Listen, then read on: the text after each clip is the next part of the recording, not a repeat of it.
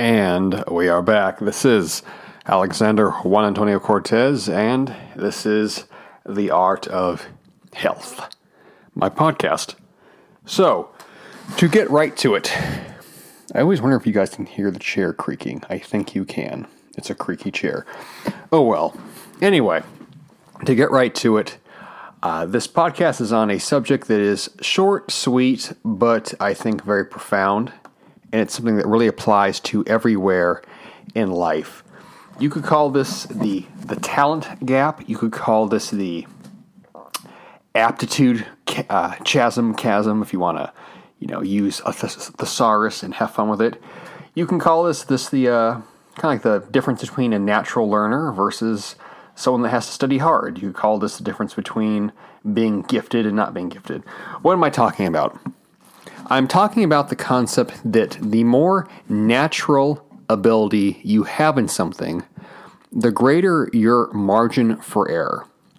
Meaning that if you are naturally good at something, or if really if you are very skilled at something, period, you can afford to make more mistakes. So, someone that is a master at something can better recover from a mistake than someone that is a beginner. And that concept carries over to talent because what you see in very talented people, and I'll give you a generic example, um, very, very generic example. So, in regards to talent, let's say you're naturally strong. So, if you can naturally bench press 405, let's say, so you can press 400 pounds, your ability to struggle with a weight and grind it out is going to be far greater than somebody that can only bench press 200 pounds. Why is that? Because your proficiency is higher. Your talent, which in this case lends itself to proficiency, it allows you that margin of error. And when I've written technical articles about training, I've called this the margin of breakdown. How much can you break down doing a movement and still perform it relatively correctly? I've also called this the margin of brutality, meaning just brute strength. The more brutally strong someone is, the more naturally strong someone is for whatever reason, the more they can afford to do stuff incorrectly and still get away with doing it. So you could call that you could call it that too. You could call that how much how talented are you that you can get away with something? How good are you at something that you can get away with doing it not quite right, but still have the outcome that you want happen? Now, the less skilled you are, the less proficient you are, the less mastery you have, the less your margin for error. The greater your proficiency mastery, the greater your margin for error. Now, that's simple enough, I think, anyway. I think that's simple enough. The thing that confounds people, the thing that confuses people, is when they are naturally talented at something and it takes them to a level of proficiency that another person would have had to work hard for. But once they're at that level, they don't know how to progress. So this would be kind of like the talented slacker, so to speak. Someone that's so good at something that they don't really have to practice it. But when they get to the level where other people are at their level, they don't know what to do.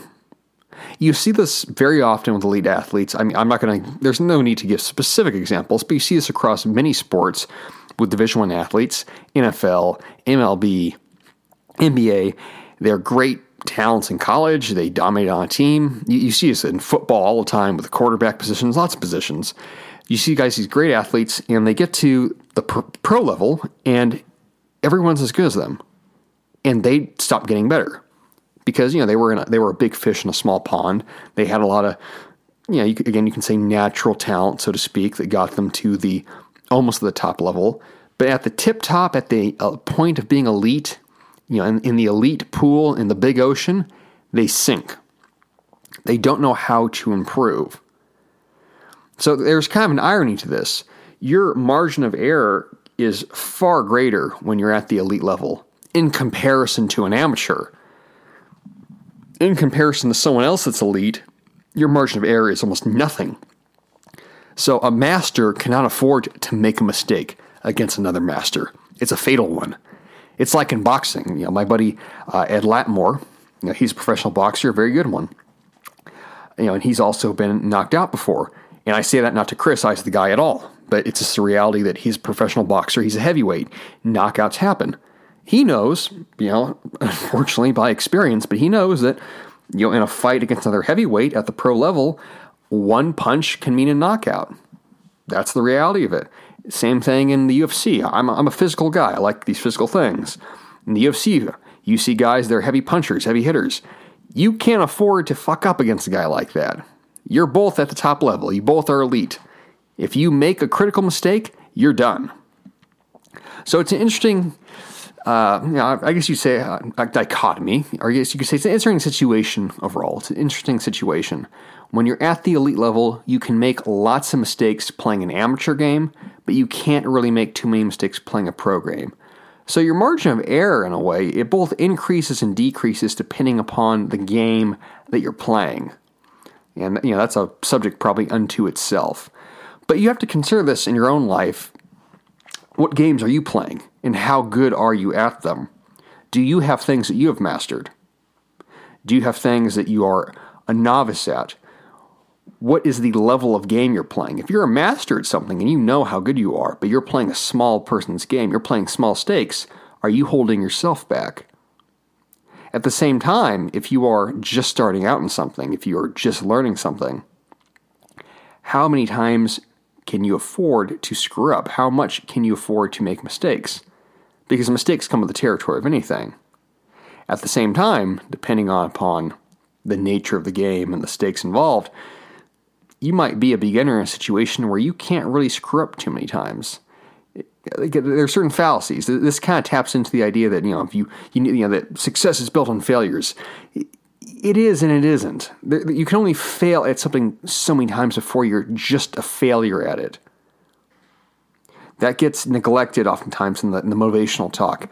You know, you, you build your success on a mountain of failure. You know, you fall seven times, stand up eight. What if on the seventh time you fall, it kills you? You know, fall seven times, stand up eight. What if you can't stand back up? You have to take these things into account.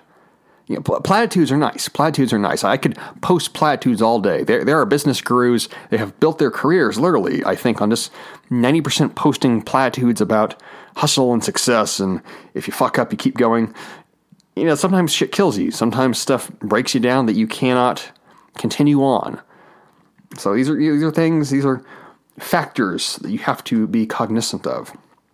But relative to the margin of breakdown, relative to the margin of mastery, I think I like that. Margin of mastery. That sounds catchy. I could market a book with that title if I really felt like writing it. Relative to your margin of mastery, your proficiency, know how good you are, know the game that you're playing, know the stakes that are involved, and know what it takes to get to the next level and know what it takes to stop yourself. If you know those four things, if you have that situational awareness of yourself, your abilities, your opponents, their abilities, and the rules of the game as a whole, if you have those components, you should be able to maneuver yourself in a position to succeed. If you don't know those things and you're just going on hope, you're going to fail. So I will end on that note. Until next time, Thank you to everyone that has left a positive review on the podcast. Thank you to the Patreon patrons, and I will talk to you guys again. And I will say, well, in this case, I'm going to go train, train hard, and good luck.